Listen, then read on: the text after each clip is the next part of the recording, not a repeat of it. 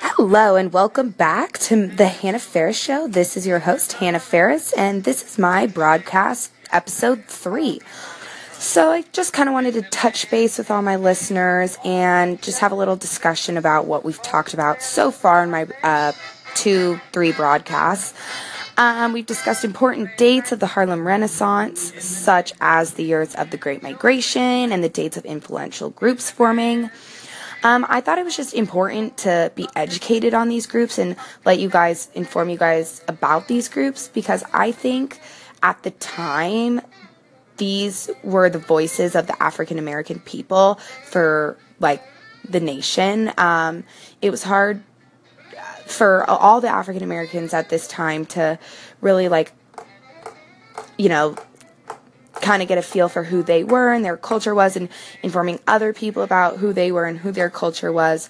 So having strong groups like that that fought for their racial issues and fought um, for their culture um, is really important and really like I'm sure, you know, in, yeah, I just Hello, this is Hannah Ferris back on the Hannah Ferris Show. Um, welcome back to broadcast three. Um, I just wanted to quickly discuss um, what we've talked about so far in my past two broad three whatever broadcasts.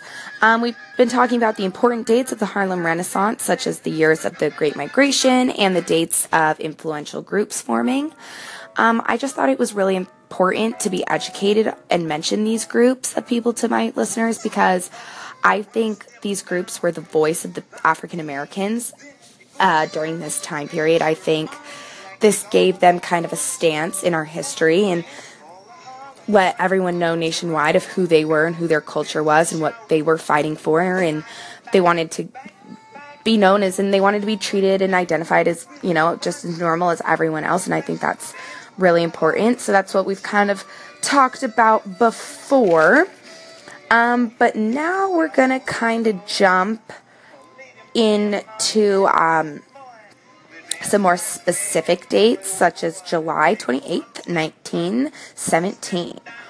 On Saturday, July 28, 1917, members of the NAACP gathered together on Fifth Avenue in New York City for a silent protest parade. Um, this protest was organized and executed due to the violence towards African Americans in the South. James Weldon Johnson brought together civil rights leaders together to discuss protest strategies. And when all the people sat down, they decided they didn't want to have a really aggressive protest with screaming and fire. And, you know, they didn't, they wanted it to be, um, they wanted to get their point across, but they wanted to do it quickly and efficiently. And so they decided they were going to partake in a, um, silent protest. They didn't want to do a mass protest. Um, the silent protest brought out nearly 10,000 African Americans who all walked powerfully in silence together. The marchers carried posters explaining why they were protesting and what the march was for. They wanted to educate people on the struggle against segregation, lynching, discrimination, and other um, obviously pressing racial issues at this time. Um, children were walking, adult women, men. Um, older people, younger people. I mean, this was an intense um, protest. It was everyone walked in complete silence, and children were wearing bright white robes.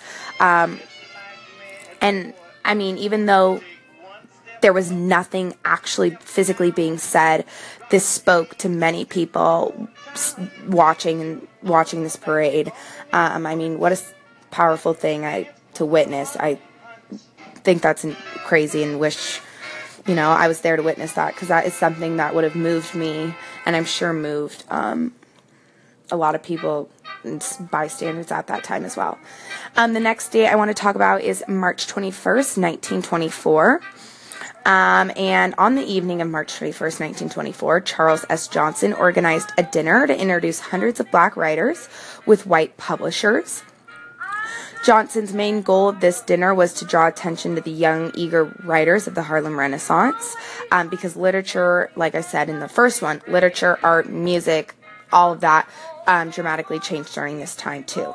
So during the Civic Club dinner, which is what was happening on this night, writers such as